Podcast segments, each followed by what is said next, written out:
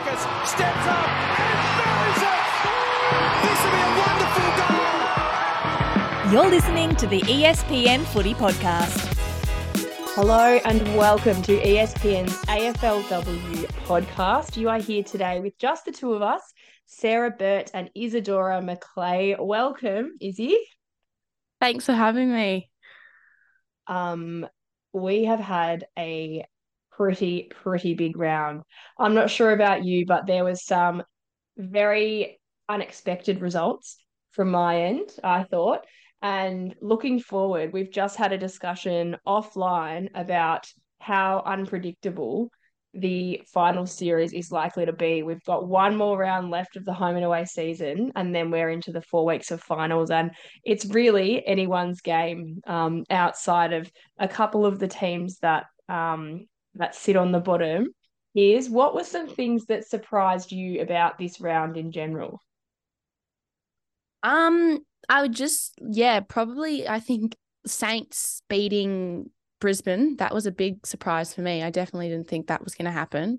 Um, and then obviously I didn't expect Geelong to beat Richmond by 38 points. I thought Richmond would put up more of a fight. And I think that this round 10 is probably the most interesting round 10 we've ever had in AFLW history, just because there are so many teams that can sneak back into the top eight, which will be Yeah, I fun. absolutely. Sorry, I interrupted you there. I absolutely agree with you. Just looking at the results from round nine, so everyone is up to speed with what we're talking about. On Friday, the Gold Coast Suns beat GWS Giants, sorry, by 31 points. Um, and firstly, before we do go through and mention all of the games, how did you see that one Izzy? Oh, I was saying that was like my real welcome to AFLW game. Like that was the hardest game I think I've ever played in my life. I played on Tara Bohanna and that was she really was yeah, welcome to AFLW. Um they were just able to play on their own terms the whole time. And their midfield is just so connected. Like Charlie Rob Rowbottom is a star. She when she's on the floor, she's even winning the ball. Like and she's so strong. Um so I think she's like kind of underrated. I feel like she kind of gets, even though she gets talked about a lot, I still think she's not talked about enough. Yeah, absolutely. Yeah. And um, it would appear that they will not have her for the next round. Yes. Which, um, I mean, is probably good for um, who they are facing next week, which I will get up. But um, Essendon. Essendon, there you go. That's right. Well, that's probably is good news for Essendon, actually, in a in a bit of a twisted way. Um, but looking back at the rest of the results, Melbourne, we know beat Fremantle by 33 points at Casey Fields. That was a pretty comprehensive win. Melbourne remain on top, and um, we know that that they are going to be the team to beat. Um, then it was St Kilda versus the Brisbane Lions. Now, this was one that you mentioned. I don't know anyone that predicted this result. It was at St Kilda's home ground at RSEA Park in Melbourne. Um, but they, yeah, it was 55 to 34. I'm not quite sure what happened there, but um, we know that RSEA Park is a really difficult ground to play at. What do you think happened there Izzy? Um, I think Saints just got the momentum, like at RSC, RSEA Park. Um, they get a bit of a crowd there too, and um, yeah, I just honestly think they they feed off the motivation from the crowd because we played them there, and um, it's a bit of a fortress for them, and you get it's kind of you get do get crazy weather like the winds kind of do change a little bit but yeah they've created a good fortress at the start of the year i honestly didn't think that the Saints would be um, in contention to be playing finals. But yeah, they, their recruits like Jesse Wardlaw has really helped them. Yeah, you're so right. And as it stands after that game, the Saints are ninth on the ladder. So they're not in the top eight yet, but it looks very much like they could be in contention for playing finals. We know that when the going gets tough, they really do get going. And it's similar to the Sydney Swans, which we will get to in a second. that um, they've had a bit of a rough welcome to AFL, as you put it, a rough baptism of fire, and um, and now they're raring to go. So um, that was really interesting. As you say, they've put a really heavy focus on recruiting. Um, and yeah, obviously have really focused on their midfield, it would appear as well, and, and their kicking accuracy, um, which obviously did need some work. Uh, later on in the day, we had Essendon with Carlton. Essendon beat Carlton by 32 points. Uh, again, it looks like Essendon are probably going to play finals. The Blues probably not. Uh, West Coast Eagles were defeated by the Western Bulldogs. That was their first win of the round. And um, I got myself a bit tongue tied with all of the West Bears. But yeah, it's really interesting is I'm really happy for the Western Bulldogs. I'm really glad that they will not finish the season without a win, but there definitely needs to be some change in the off season. They need they're going to have to really shake things up a bit. And although West Coast are not playing very well this year, I didn't know how to say it nicely. I think it's still an achievement for the Bulldogs in terms of the emotion that we saw post game. We know we saw Ellie Blackburn just overcome with emotion. It was such a relief to finally win a game and just get the monkey off the back, even though I don't know how useful it is when there's only one round to go. But I think it was it must have just been something that she was really um, needing personally to have at least one win. Um, but for the West Coast Eagles, you know, it's so it must be really hard for them to listen to the commentary around. Thank goodness the Bulldogs have finally won a game when these mm. guys are just really, really struggling to get anything on the board. What do you reckon? Yeah, definitely, definitely. It it would definitely, especially them coming off a win against um Essendon. I think West Coast probably went in with a lot of confidence, and yeah, it being played. Yeah, it was played in in Perth. Um, and then obviously, yeah, all this commentary, you know, with Western Bulldogs finally winning a game, you definitely wouldn't want them to win one against you. Um, but I will say, yeah, West Coast have had their own struggles, like with a new coach as well. That would definitely wouldn't have been a with an easy an easy week for them. So yeah, but they're quite a young side, so they're definitely I would say they're they're on the rise. It's just yeah, hopefully next year there's a lot of improvements for them. Yeah, agreed. I mean, I mean, the score isn't that it, it wasn't a comprehensive win by any means from the Western Bulldogs, and and they both it wasn't a total run over. They both did they both did score goals. It was thirty six to forty four, so they were getting on the board. It was just um unfortunately they weren't the ones that won. So if I was the Western Bulldogs, I understand their relief at getting a win, um, but I wouldn't be getting too confident because no. it wasn't it wasn't an out of this world amazing performance. I think it was just a sigh of relief to just get a win on the board as a moral um, sort of emotional thing. Uh, the next one, Richmond and Geelong. Now, you said you were surprised by this one. I was very surprised by this one. I was working at this game and I couldn't quite believe my eyes.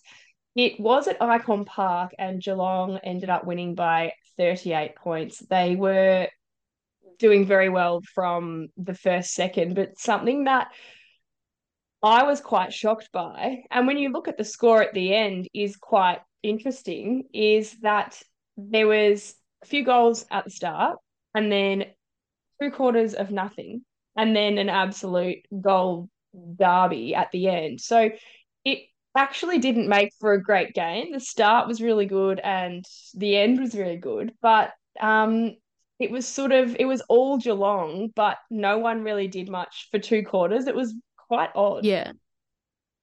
Yeah, just looking at they kicked six goals, thirteen. Hmm. Um for yeah. Which isn't probably was there a wind? I didn't I didn't really Yeah, there was quite a strong wind.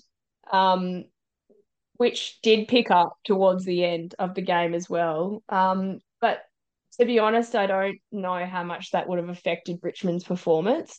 Um, it they just didn't seem to be um, switched on. I think without being overly dramatic, I think Richmond are ready for the season to end. I know it's a short season, and I know that all of the um, athletes say that they'd like a longer a longer season. I'm sure you included, but I think possibly maybe with the longer game times, maybe with the list changes, maybe with the injuries they've had. I'm not sure what it is, but it seems like Richmond were getting really tired really quickly. Um, and maybe maybe they just need to step away, sort of rejig some things and recuperate a bit because they weren't stepping up to the plate and they did seem just a bit run off their feet. Yeah, definitely. And I think there's such a heavy reliance on um, Mon Conti that um, it's become kind of a blueprint for how other teams can sort of beat Richmond. Um, so yeah, definitely looking for other players to step up next year. As in, if they can silence Mon Conti, then they can beat Richmond. Yeah, definitely, because she's such a smart user of the ball and like the way she links up other players across the ground um, is definitely a blueprint for how other teams can sort of beat her by sort of taking her out of the game. But even in that game, she did have 31 touches. So, um, yeah. Yeah, it's, and she did, yeah, Mon did have a great game. I think something that we often discuss and on this podcast too, but that we know to be true across the board in the men's and women's game is that you can't rely on your star player. And um, for a long time, people used to talk about Melbourne relying on Daisy Pearce, but now you see they've won a premiership. You see their list. It's the depth in a list when things go wrong, when unexpected things happen, um, when injuries happen, when list changes happen. It's about keeping the depth in that side and gelling as a cohort. And we know that that's something Melbourne has had in spades for the last few seasons. And something that we see in the Western Bulldogs, we've talked about, they rely so heavily on Ellie Blackburn. And then, like you say, Richmond, they rely so heavily on Mon Conti. And Katie Brennan's actually had a really great year this year, but she sort of does fly under the radar because she does seem to take that more leadership position instead of um, really focusing on um, that on field structure like Mon Conti does. So it was, I was disappointed by Richmond because I do think they've improved, but um, they do just seem to be sort of losing a bit of steam. Someone that I was impressed by, though, is Beth Lynch. And um, when you talk about someone flying under the radar, I think Beth has a lot of really good things to come. At one point, she came off injured very briefly. And I thought, well, this is absolutely it for Richmond. Um, turns out it was, but she did come back on. Um, and I think if they focus on building up the skills of players like that, that have natural talent, um, and yeah, like Beth, like some of the other players they have, they just need to focus on building up their fitness and getting them used to playing, you know, a full four quarters. And I think that things are going to look really good for Richmond in in maybe a couple of years. Yeah, definitely. The next one was Sydney versus Collingwood. Now, talk to me about this one because um, I don't know about you, but I was shocked by this result. We know Sydney didn't win a game last year, and now they are looking down the barrel of their first final series. Collingwood always make prelims. What's going on?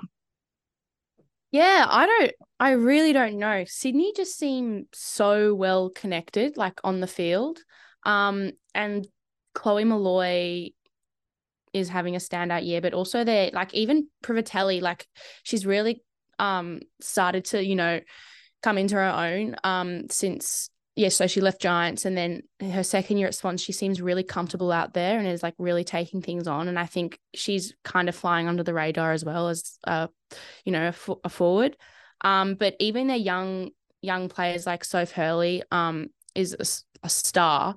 Um, I was very surprised. I thought Collingwood were gonna sort of like I don't know. I guess just I didn't think Swans would beat Collingwood. I thought Collingwood was gonna um kind of just like show the standard difference between the Swans, but the Swans, yeah, shocked me in that. And they also played at Henson, which is a, a bit of a fortress for for them. And you saw how many fans as well were there, which is for New South Wales football. That's it's pretty good, and it, it definitely helps them. Yeah, when you look at the top six best attended games across this season, uh, they are all New South Wales, which is fantastic. and and um and I think yeah, three of them are are Sydney Swans. So it does speak to a being a a two club date and not having that competition with all of the other sides, but also people really getting behind those teams, learning who the players are, and, and having an affiliation with them. So I certainly agree with you that I think that that does make a big difference. As you mentioned, some of the other players, um, like Sophia Hurley, who who we possibly don't all know, Privatelli, Chloe Molloy, as you said, 18 disposals. Against her old side, she probably Yeah. had a bit of a fire in the belly to get that job done.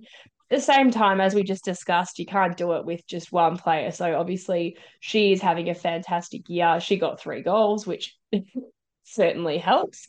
Um, but someone like Lucy McEvoy, 22 disposals, um, two marks, two tackles. She's really consistent. We know that um, they brought her over to really try and help out um, Chloe Molloy in that sort of more experienced section of the side.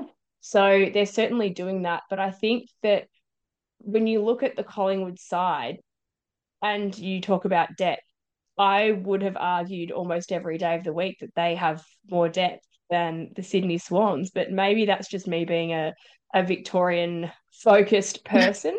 um, but I think that it would appear that they've really gelled in recent weeks and and are really coming into their own.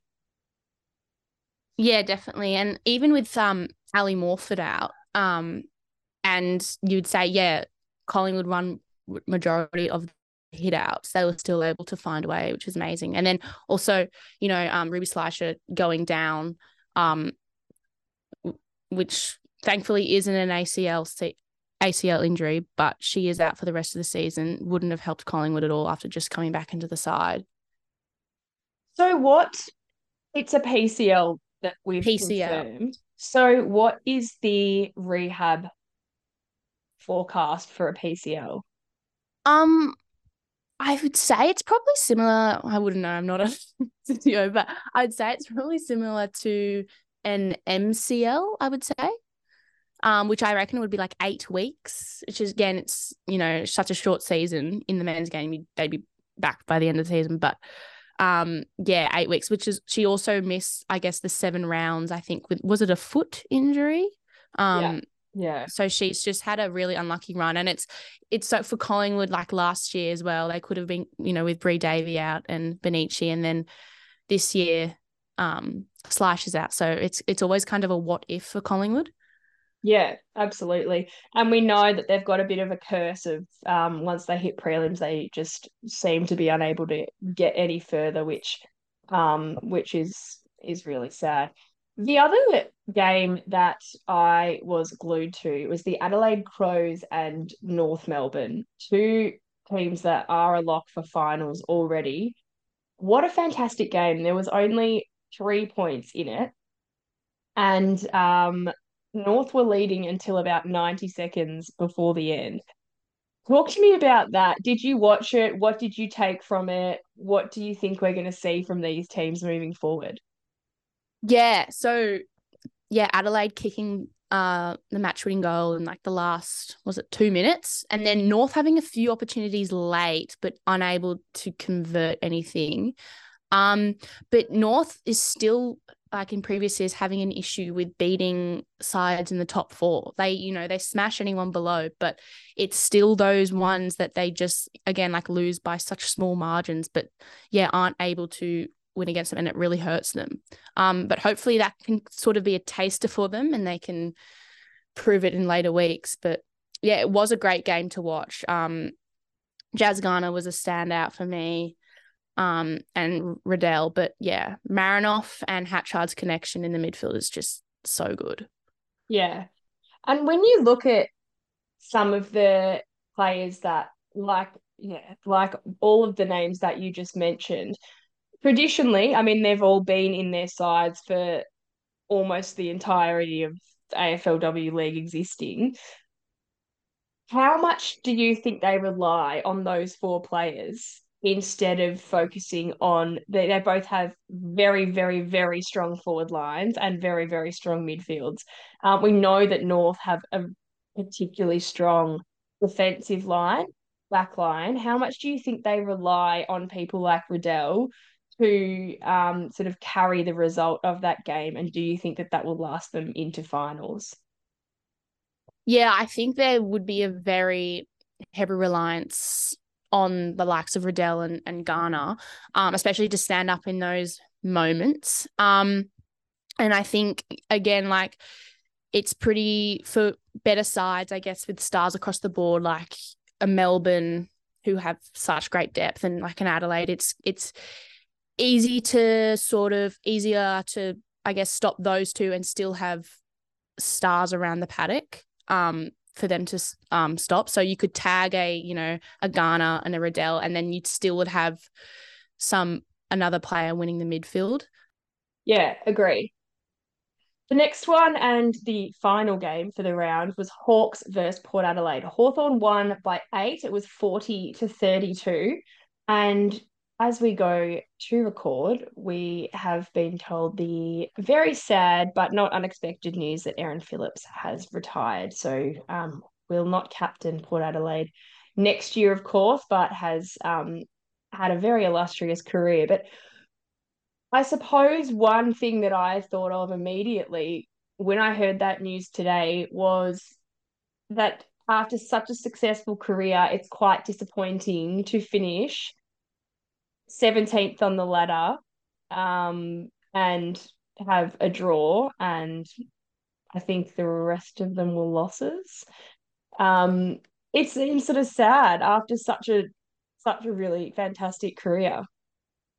Yeah, well, yeah, such a, stellar, like three time premiership player, um, AFLW best and fairest. Like her resume speaks for itself. But yeah, moving to Port and kind of not having that success. But I feel like in her move to Port, she would have known what she was there to do. And I guess she's got, she had this young group around her and she knows that she's probably was probably there more to develop the player and also a life like lifelong Port Adelaide supporter. But um, I guess her mentoring the likes of like Darick um, is probably something that she was probably looking more to finish her career on.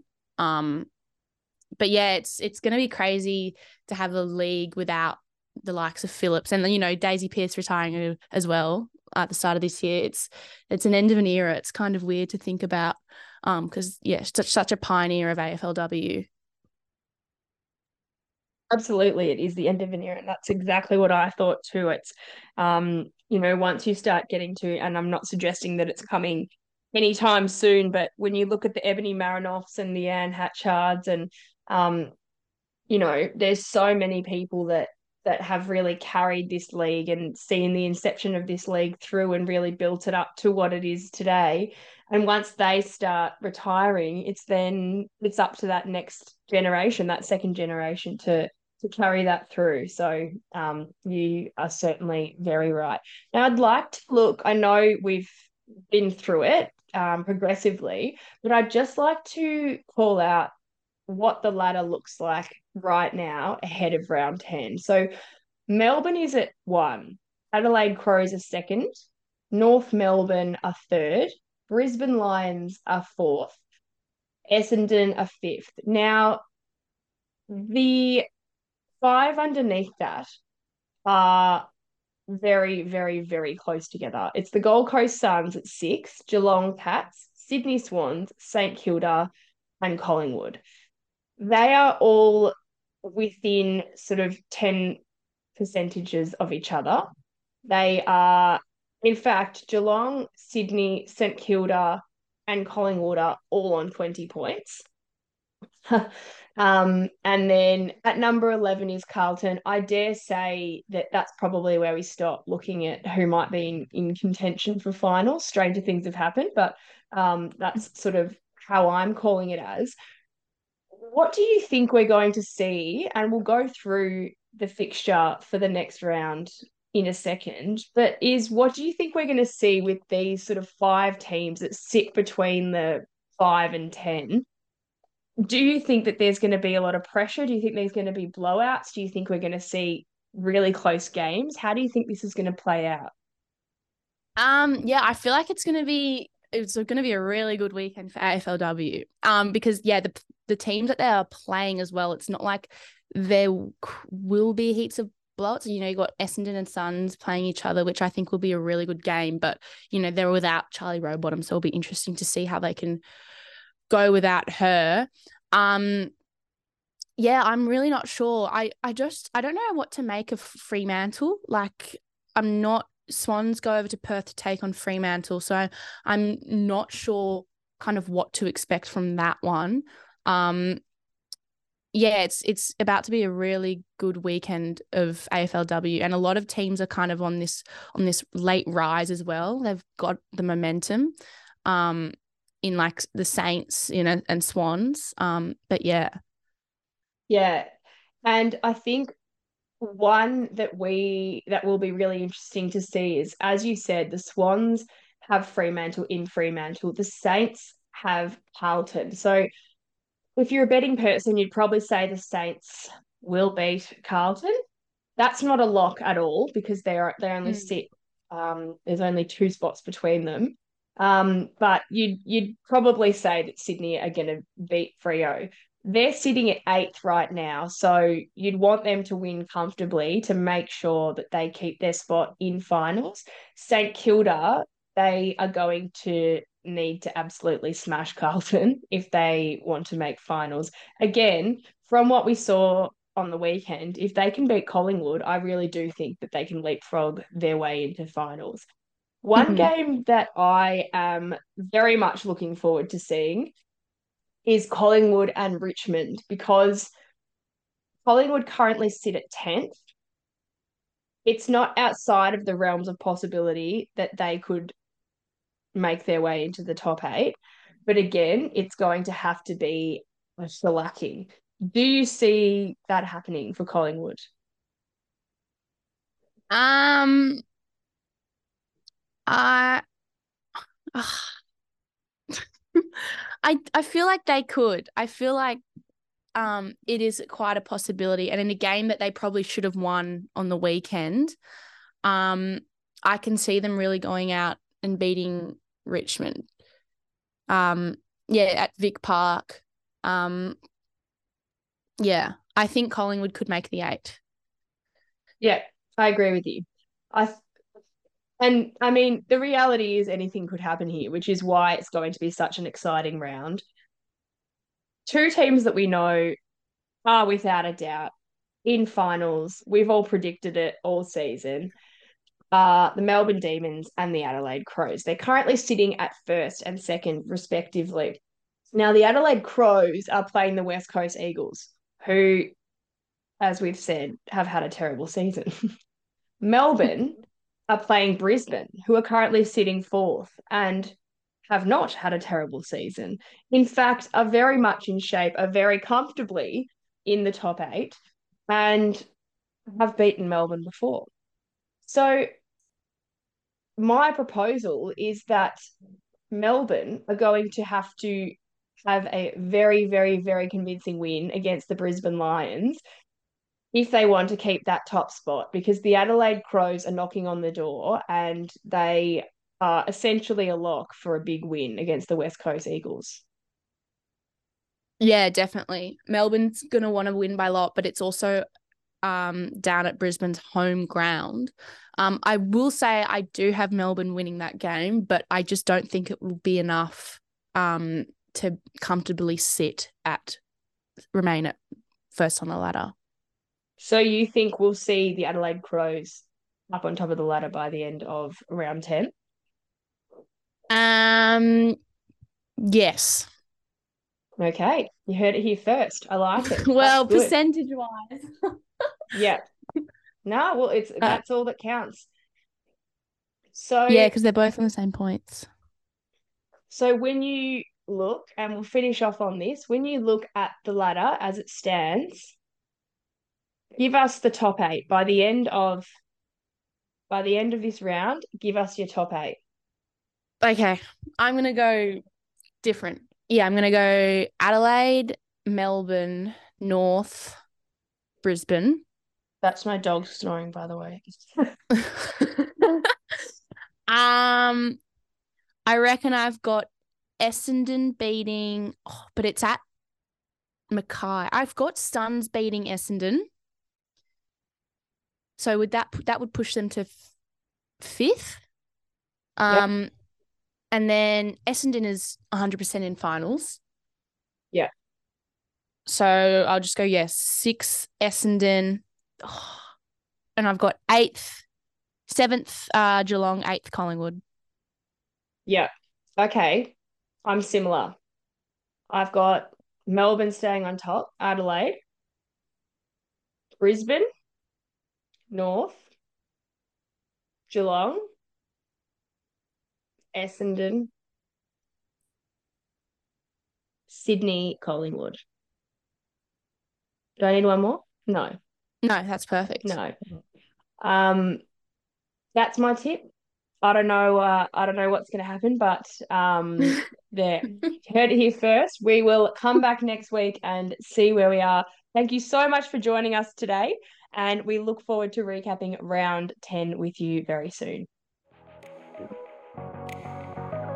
Don't miss another episode of the ESPN Footy Pod by subscribing wherever you stream your podcasts.